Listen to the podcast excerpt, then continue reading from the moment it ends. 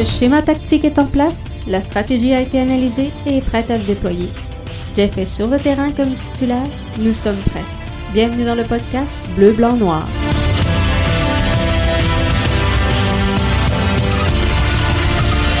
Bonsoir tout le monde et bienvenue à notre dernier rendez-vous quotidien de la semaine. Rendez-vous du euh, vendredi 4 décembre 2020 dans le podcast BBN. Bienvenue à vous, que vous soyez euh, avec nous via Facebook, via notre chaîne YouTube ou encore notre euh, compte Twitter Periscope. Je vous salue à vous tous qui êtes avec nous. Vous avez vu la petite infographie de euh, début d'émission?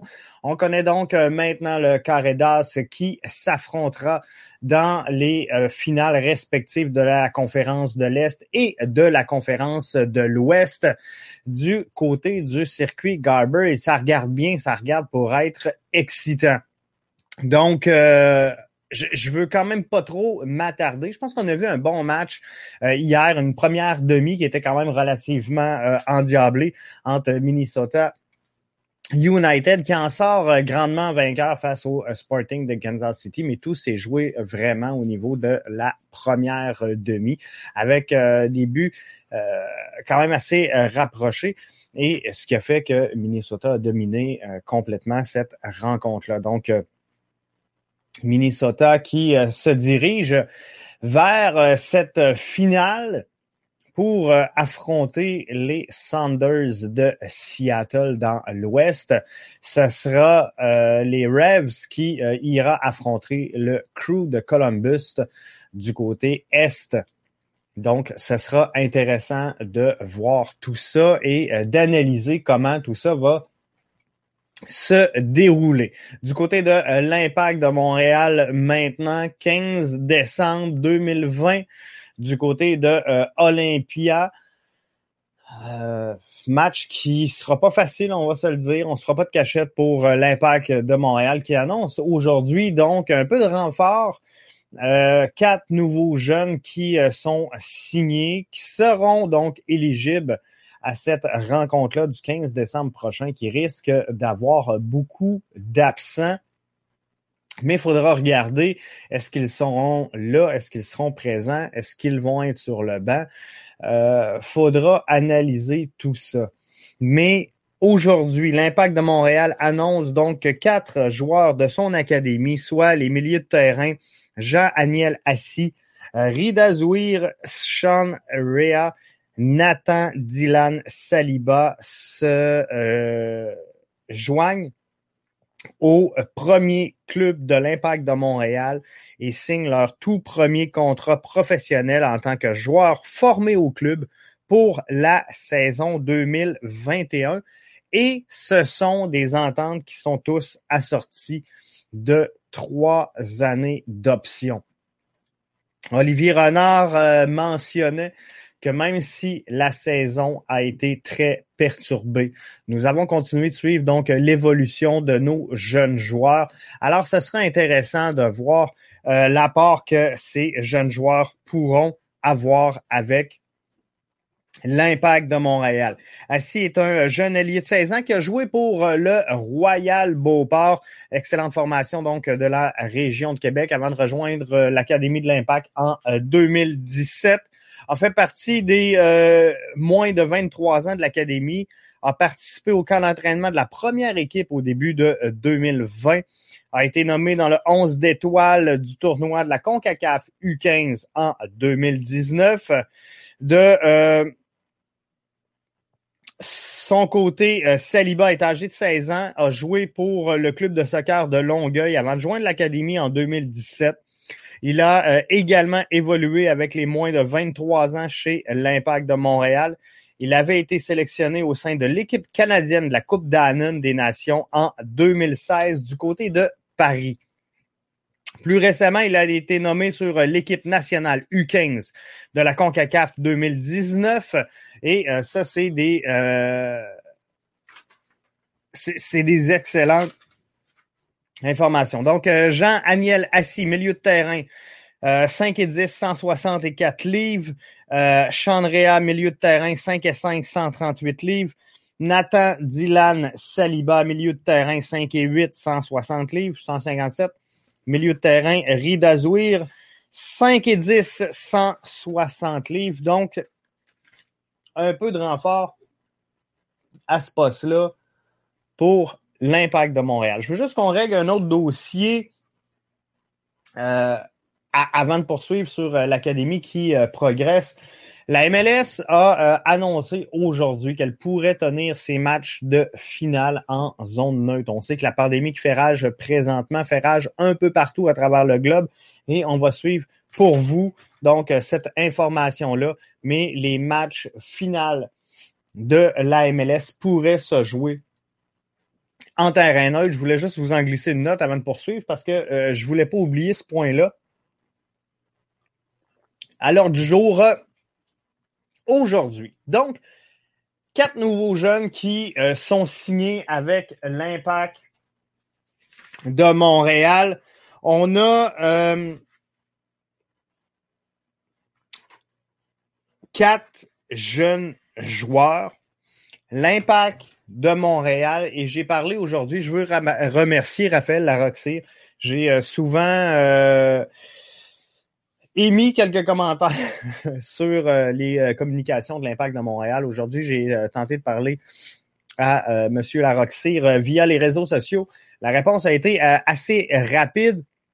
Donc, je suis tenté de savoir, est-ce que l'impact devient la plus jeune formation du circuit Garber avec ses quatre nouveaux ajouts parce que c'est tous des jeunes joueurs qui se greffent.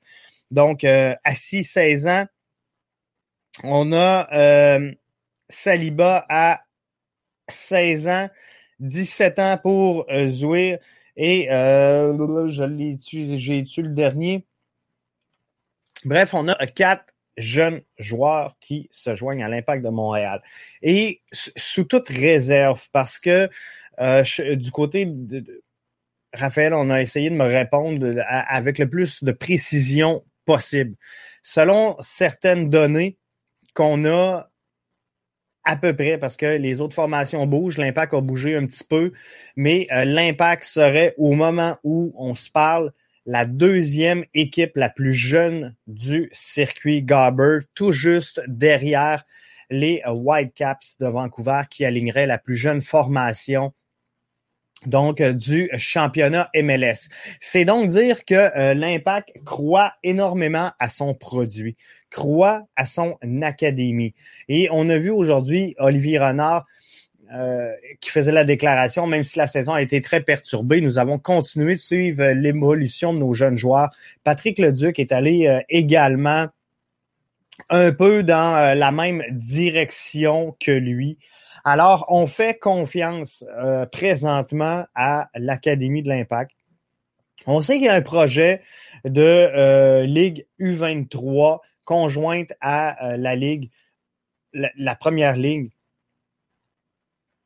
de la MLS. Donc, faudra voir qu'est-ce qui va se passer avec ce projet de Ligue U23 qu'on avait un peu vanté en, en, grande pompe, mais avec la pandémie, je suis obligé de vous dire que le projet a peut-être été un petit peu placé sur la glace ou en tout cas, le marketing euh, entourant le, lancement de cette ligue parallèle au circuit de la MLS, donc en U23, euh, c'est-tu au cours des euh, dernières semaines, voire des derniers mois, on a euh, plus ou moins entendu parler.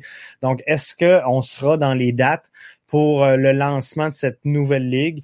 Est-ce que euh, toutes les équipes seront prêtes? Est-ce que tout le monde aura les moyens? Quoi qu'il en soit, l'impact prend un virage aujourd'hui important avec l'acquisition, avec la confirmation dans son équipe première des quatre jeunes en question, euh, dont deux qu'on connaissait un petit peu plus, euh, Assis et euh, qu'on avait vu donc en pré-saison avec l'impact de Montréal évoluer un petit peu plus que euh, les deux autres, peut-être. Donc, on, on sait qu'il y a du potentiel chez ces quatre jeunes athlètes-là. Et faudra voir le plan de l'impact de Montréal pour la suite des choses. Comment qu'on va convertir ce talent-là de ces quatre jeunes athlètes prometteurs en euh, réalité en, en joueur capable de prendre une place de titulaire éventuel sur le circuit de la MLS. Parce que le, gap entre l'Académie de l'Impact et la MLS, il est énorme. Alors, il, il, y a plusieurs possibilités. Il y a, oui, les U23, euh, si la Ligue voit, voit, le jour, bien sûr, pour l'instant. Sinon, il y a des prêts peut-être en CPL. Et sinon, présentement, ben, l'impact, je suis obligé de vous dire que euh, la consistance, elle, elle, est plutôt légère. Donc, il faudra voir les mercatos, qu'est-ce qui va se passer avec cet alignement-là. Et on le sait présentement, on se dirige vers un 15 euh, décembre contre Olympia avec une formation qui aura peut-être 13-14 joueurs avec les, les, blessures, les absents, les joueurs non reconduits dans leurs options. Alors, faut voir d'où provient cette décision-là de l'Impact de Montréal d'annoncer aujourd'hui la signature de ces quatre joueurs-là qui seront disponibles, je vous le rappelle, pour le match contre Olympia le 15 décembre prochain. C'était donc la question Twitter du jour. Les quatre signatures du jour chez l'Impact de Montréal. Est-ce que l'Académie progresse? Est-ce qu'on effectue un virage jeunesse ou est-ce qu'on remplit des chandails en vue de cette, euh, rencontre-là du 15 décembre prochain? Et c'est important quand même de, euh, de poser cette question-là et d'y réfléchir tout le monde ensemble. On va le faire. Si vous avez des commentaires via Facebook, YouTube, Twitter, Periscope, je suis là, je vais les prendre et je, vais répondre avec vous. Donc, l'Académie progresse à l'ordre de 32,5% On prend un, un, virage jeunesse à 22% et on remplit les chandails à 46% Force est d'admettre que euh, au, point de, l'académie qui progresse. On, on va juste s'attarder à ça. On a vu des jeunes joueurs se greffer à l'impact de Montréal en cours de saison. Je pense à Kison Ferdinand, euh, Thomas Giraldo. Je pense à, à, à Mustafa Kiza. Je pense que chez l'impact, définitivement, ce sera une réalité de plus en plus éloquente qu'on fera confiance à nos jeunes talents chez l'Impact de Montréal. Et ça, c'est une excellente nouvelle pour l'Impact de Montréal. Parce qu'on a tellement négligé au cours des dernières saisons le talent brut qui venait de l'intérieur. On a tellement eu de misère euh, par cette absence de structure au sein de l'Impact de Montréal à concrétiser le talent brut qu'on avait en performance réelle sur un terrain de la MLS. Qu'on pense à des Mathieu Chouanière, à des euh, Anthony Jackson Hamel, à des euh, Clément Bahia qui n'a pas nécessairement eu toutes ces, minutes de jeu à, à, à Saba euh, plus, plus récemment. Donc, il y a eu des ratés au sein de l'impact de Montréal. Et je pense que l'impact de Montréal doit faire dans un certain ordre de mesure, un certain mea culpa sur euh, le passé. Ceci étant, l'important, c'est de réaligner le tir et je pense qu'on est en train de le faire dans euh, cette ère Gilmore, cette ère Renard, cette ère Thierry Henry. Je pense qu'on s'en va dans la bonne direction chez l'Impact de Montréal. Donc, qu'est-ce qu'on fait aujourd'hui? Est-ce qu'on remplit des chandails? Est-ce qu'on a une académie qui progresse? Ou est-ce qu'on fait un virage jeunesse? Moi, j'oserais vous dire qu'on euh, fait et progresser l'académie et un virage jeunesse. Euh, dans les circonstances, est-ce qu'on remplit des chandails? Peut-être que oui. OK? Pour là, parce qu'on on est vraiment dans le trouble Euh, avec le, le, match qui s'en vient contre Olympia le 15 décembre. On ne sait même pas si on va être 13-14. Donc, euh, il, il, va falloir des joueurs, c'est sûr, pour euh, prendre certaines places, certains postes. Est-ce qu'on va voir ces quatre jeunes-là évoluer 90 minutes de jeu contre Olympia, qui est déjà en avance contre l'Impact de Montréal, qui a déjà une saison hors pair? Je ne penserais pas. Là. Euh, donc, remplir des chandails, c'est une chose, mais je, je suis pas sûr qu'on est allé chercher quatre jeunes pour leur dire, regarde, on vous lance dans le bain, let's go, match contre Olympia, 90 minutes les quatre, boys, donnez tout ce que vous avez. Euh, je, pense qu'on on le fera pas comme ça. Beto Mora nous dit euh, via Twitter, Carifa Yao, c'est un premier match cette saison. Effectivement, on voit que l'académie progresse. Il dit, ça m'inquiète beaucoup que les jeunes provenant de l'académie ne jouent pas.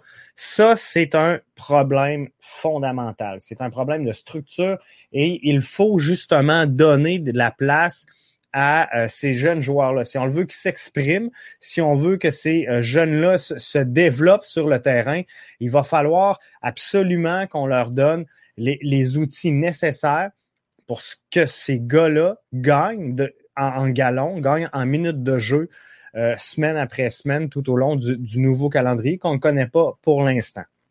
Je vais aller prendre suite à la euh, question Twitter quelques commentaires que euh, vous avez effectués sur la toile. Philippe, et, et c'était pas un commentaire, je veux juste le préciser sur la, la question Twitter BBN Media mais un commentaire qui était dirigé envers Sofiane, Jérémy Filosa et le CanFC mais je, trouvais opportun de le prendre.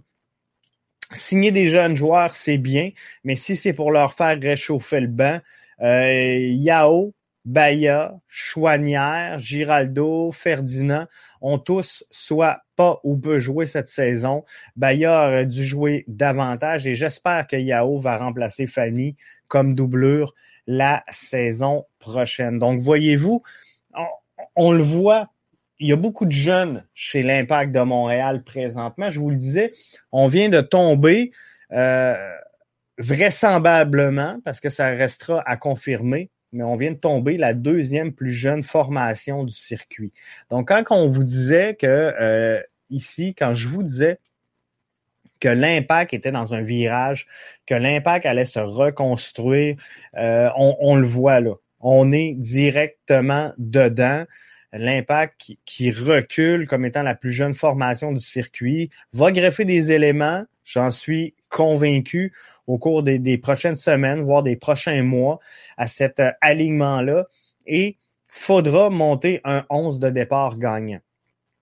La seule chose que je peux reprocher à l'impact dans les circonstances, c'est de monter la profondeur avant de monter euh, le 11 de départ. Donc, c'est le fun d'avoir de la profondeur, c'est le fun d'avoir une vision, mais on peut pas monter un banc avant de monter une formation. Il faut que tu aies un 11 de départ qui est logique, qui est euh, structuré, qui est dynamique et qui, a une certaine, euh, un, certain ballon. Et si tu n'es pas capable de balancer ton 11, d'équilibrer ce que tu as sur le terrain, ça sert à rien d'avoir le, meilleur banc. Donc, faudra très certainement, et je suis convaincu qu'Olivier Renard a un plan en ce sens au moment où on se parle, faudra amener des éléments qui euh, vont faire en sorte que l'impact va être une formation compétitive sur le terrain du euh, circuit de la MLS. Alors, est-ce que ces quatre joueurs-là vont évoluer à titre régulier chez l'Impact de Montréal? David qui euh, nous disait sur euh, Twitter, il y a aussi l'effet de la nouvelle ligue U23. Donc, euh, commentaire à laquelle je répondais, on n'a pas encore vraiment eu de nouvelles sur cette ligue. Avec la pandémie et le possible resserrement des normes sanitaires, avec l'élection de Joe Biden du côté des États-Unis, je serais je, ne sais pas si le projet sera pas retardé. Parce que, on le sait, Joe Biden va entrer en poste euh, début janvier et clairement, son premier défi sera de contrôler cette pandémie de COVID-19 qui est présentement, on va se le dire, hors de contrôle du côté des États-Unis. Il risque d'y avoir un resserrement des normes sanitaires qui sera euh, assez rigoureux en début d'année du côté des États-Unis. Il faudra voir comment ça, avance avec les vaccins, comment ça avance avec euh, plein de procédures, mais visiblement, euh, il y aurait des actions concrètes qui seront mises en place par le gouvernement et les autorités sanitaires américaines pour essayer de contrôler cette pandémie sur laquelle on a présentement perdu le contrôle aux États-Unis. Ce qui va faire en sorte que on va peut-être venir bousculer un peu le sport professionnel.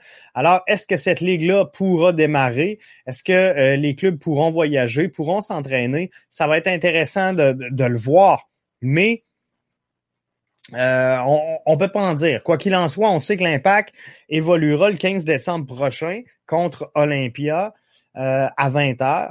Et Kevin Poiré dit sur Twitter, le secret de faire progresser les jeunes, c'est de leur faire confiance.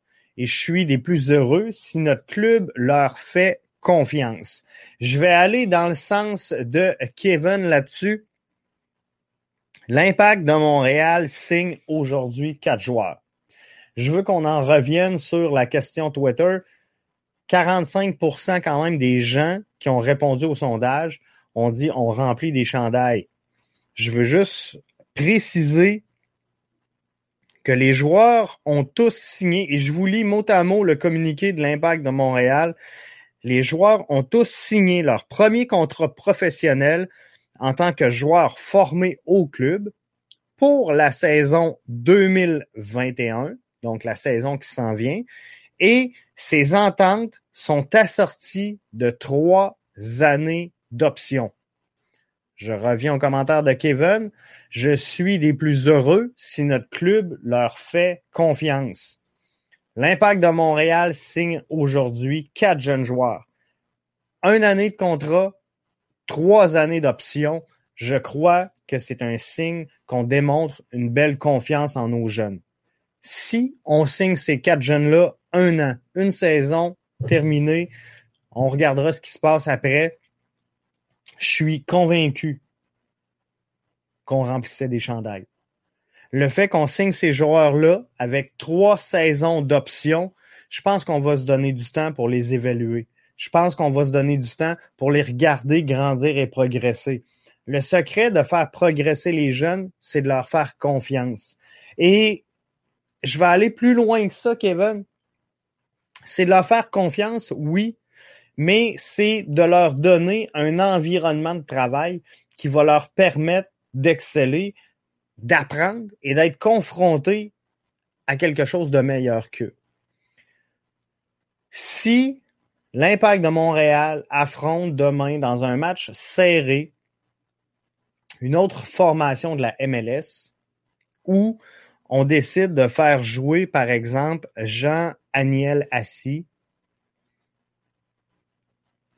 et qu'on lui dit on va t'observer, respire, prends ça cool, essaye de ne pas faire d'erreurs, de, déchets techniques, mais joue ton match, fais-toi confiance, tu vas faire des erreurs, tu es en MLS, la pression va arriver beaucoup plus vite que ce que tu peux euh, peut-être percevoir ou t'en attendre, mais on va essayer de corriger le tir avec toi tout au long de la rencontre. Et après la rencontre, ben, on va analyser euh, les séquences vidéo pour voir les traces où on pourrait euh, dénoter des améliorations possibles. On va rechercher aller chercher le, meilleur chez, Jean-Aniel Assis en tant qu'athlète. On va faire progresser le jeune. Si le 15 décembre prochain contre Olympia, dans un match qu'on perd déjà, un match retour sur lequel on est déjà en retard parce qu'on on tire de l'arrière après le match aller. Donc, si on prend les quatre jeunes en même temps, qu'on les envoie dans la fosse aux lions et qu'on leur dit, garde, on n'a personne pour endosser le maillot. Ce soir, on vous met les quatre. Allez gagner ce match-là pour l'impact de Montréal et nous prouver que vous êtes capable de jouer en MLS. On leur fait pas confiance. On les, les développe pas. Là, on va juste les écraser parce qu'on va les mettre dans un défi qui est beaucoup trop gros pour eux. Si tu veux qu'un athlète se démarque, progresse, faut quand même qu'il y ait des objectifs qui sont smart. faut quand même que euh, le projet sur lequel tu l'engages soit réalisable. C'est une logique qui est, fort simple. Donc, si tu y mets un objectif, faut qu'elle soit atteignable. Donc, si tu as un Jean Aniel assis qui est sur le terrain, qui évolue à côté d'un Boyan, d'un Kyoto et d'un Wanyama, Là, tu te dis, ça se peut qu'il soit en mesure de nous offrir une belle performance. Mais si tu les envoies les quatre en même temps sur le terrain, que tu dis, garde, by the way, j'ai pas d'autre chose à faire jouer, tu vas écraser ces quatre jeunes-là dans leur premier match professionnel euh, en MLS avec l'impact. C'est peut-être pas la bonne chose. Donc, oui, le secret de faire progresser les jeunes, c'est de leur faire confiance. Mais leur faire confiance, c'est également les envoyer en situation de match, dans une situation où ils vont pouvoir exceller, où ils vont pouvoir se démarquer et atteindre leur potentiel. Et moi, je fais partie de ceux qui sont convaincus que l'apprentissage, elle se fait en match. Donc, le, match, c'est un peu comme à l'école. C'est, le résultat de ton examen. Donc, le travail, il se fait à l'étude. Le travail, il se fait à l'entraînement dans la semaine. Si tu as bien travaillé, le résultat positif, ton examen, tu seras sur le terrain. Mais l'expérience MLS, elle se gagne sur le terrain de la MLS. C'est pas vrai que dans un entraînement, tu vas gagner cette expérience-là. Elle s'achète pas, à s'acquiert. Et il faut être mis en situation réelle, avec une pression réelle, et non pas avec juste des coéquipiers qui vont y aller à demi-mesure parce que euh, on veut pas amener de blessures. Bref, pour mille et une raisons, l'intensité n'est pas la même en match qu'à euh, l'entraînement et c'est normal. Il faut que ça soit comme ça. Mais ce que je veux dire, c'est que si tu veux euh, encadrer ton jeune, ben, il faudra faire une rotation. C'est sûr, on ne pourra pas envoyer les quatre dans la mêlée en même temps. Mais par contre, si on les encadre bien, il y a un moyen de bien développer ces jeunes-là et euh, de mettre la main sur quatre belles pépites. Maintenant, est-ce qu'ils vont aller jouer en U23? Comme je vous dis, faudra voir qu'est-ce que cette équipe-là va avoir à offrir et dans quelle mesure elle pourra démarrer sa saison dans les euh, délais prévus. Un autre commentaire euh, qu'on avait eu en euh, terminant. Euh, Maverick qui nous dit c'est un peu de tout, mais le virage jeunesse annoncé fait du sens. Donc, si j'en reviens au résultat du sondage, remplissons des chandails. Mais virage jeunesse, vous êtes quand même 21,7 à y croire. Et tu sais, je suis obligé de vous dire, gang, que vous vouliez vous l'admettre ou non, l'impact est dans un virage jeunesse. L'impact avec les quatre annonces d'aujourd'hui, avec Yao, Baya, Chouanière, Giraldo, Ferdinand, euh, je, suis obligé de vous dire que l'impact est dans un virage jeunesse. Avec le départ de euh, Rod Fanny, avec des joueurs qu'on a laissé partir pour mille et une raisons. Je pense qu'on s'est tourné à créer un produit de l'intérieur et je suis confiant que l'impact de Montréal va y arriver. Va rester à, à greffer autour de ce projet-là des DP qui sont solides et qui vont aller en lien directement avec ce que l'impact est en train de construire et non pas que l'impact va construire en lien avec ces ajouts-là au niveau des DP.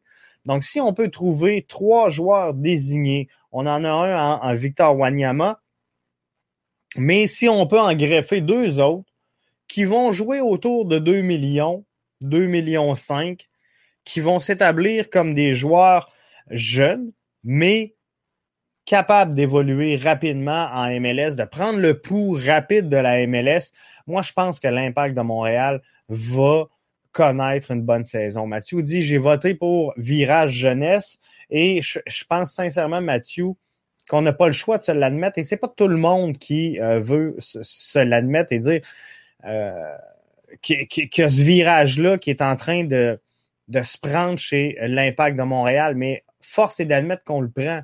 Force est d'admettre également que cette académie-là, elle progresse. Puis on n'est jamais d'accord, quoi que l'impact fasse, quoi que l'impact dise, on n'est jamais d'accord avec les décisions de l'impact. Quand ils ont congédié leur académie, qu'ils ont fait le ménage, qu'on a tassé Philippe Lafroy, tout le monde, ben, c'était de la chenoute, puis il fallait pas faire ça, puis Philippe, c'était le dieu. Et c'était compliqué. Chaque fois que l'impact de Montréal prend une décision, c'était compliqué. L'impact est devenu l'impact de Montréal. Tout le monde disait c'est quoi ce nom-là? Aujourd'hui, on se bat pour pas qu'on l'enlève. Euh, tout le monde disait que euh, le marketing de l'impact était pourri. Depuis tout le temps, et encore cette saison, on l'a dit. Et là, cette année, ben, on veut plus retirer euh, tout ce qui est impact montréalais parce que c'est donc bien génial. Et c'est ça la culture de l'impact. Comprenez-vous? Donc, à partir du moment où l'impact dit bleu, euh, noir, les, les, les, fans disent blanc. Si l'impact dit blanc, les fans disent noir. Il y a une relation amour-haine entre l'impact et euh, son fanbase présentement qu'il faudra casser pour euh, le bien de cette formation-là et l'avancement de la cause du club montréalais. Mais je, je suis obligé de vous dire ce soir, gang, l'impact, elle progresse. L'académie progresse. Le, le projet soccer de l'impact de Montréal se met en place, se met en branle. Et je vous le dis, on est en train de voir les, les, les premiers balbutiements d'un projet soccer qu'on n'a jamais eu à Montréal présentement. Donc ça, c'est important. Et c'est ça qui va venir la fierté. Parce que, sincèrement, l'impact de Montréal, vous aurez beau dire ce que vous voulez. Moi, je suis convaincu qu'encore aujourd'hui, c'est un phénomène qui est très montréalais. Et c'est pas tant l'impact qui perce pas, mais ce qu'il y a sur le terrain. Donc, qu'elle s'appelle l'impact, qu'elle s'appelle le FC Montréal, qu'elle s'appelle le Montréal United ou peu, peu importe, qu'elle joue en mauve, en vert, en jaune, en orange, le problème avec l'impact de Montréal, c'est que si tu approches quelqu'un de Chicoutimi aujourd'hui et que tu lui dis Hey, tu prendrais-tu ton char aller voir l'impact à Montréal pour 45 pièces 200 pièces de gaz, 100 pièces de bouffe, tu vas pouvoir aller voir Corrales sur Uti puis Raitala. Il est là le problème. C'est ça le problème de l'impact de Montréal. C'est de réussir à sortir de Montréal. Mais c'est pas avec Uruti avec Corrales que tu vas faire déplacer un gars de Chicoutimi, de Rimouski, de euh, Sept-Îles. Ils le font pour le Canadien. Ils le font pas à tous les matchs, mais ils, vont aller en voir quelques-uns. Montréal est pas bon. Montréal est rien depuis 1993. Mais l'histoire, le club, la réussite, le passé est là. Les réalisations à ce jour de l'impact de Montréal sont très minces. On ne se fera pas de cachette depuis son entrée en MLS. Donc, euh, pourquoi qu'il en est ainsi? Parce que l'impact a eu de la misère à s'implanter, parce que l'impact a eu de la misère à se brander, à, à avoir cette communication-là et à avoir une structure soccer intéressante qui fait en sorte qu'un projet sportif ambitieux qui fait du sens. Et aujourd'hui, on commence à l'avoir. On commence à le mettre en place. Donc, moi, sincèrement, je vous l'ai dit dans le podcast d'hier, je vous le redis ce soir, je suis pas nerveux à voir l'impact de Montréal changer de nom, changer de couleur, changer de... Non, parce que je fais confiance au projet qui vient avec. Je fais confiance à ce que la formation nous démontre sur le terrain comme progression et vers où elle s'en va. Maintenant, mon club de cœur, ça demeure cette gang-là qui est sur le terrain, ça demeure euh, Gilmore, ça demeure Renard, ça demeure Henry jusqu'à ce qu'il soit plus là. Ce collectif montréalais, c'est eux autres qui animent ma passion pour le foot à Montréal, pour le soccer à Montréal.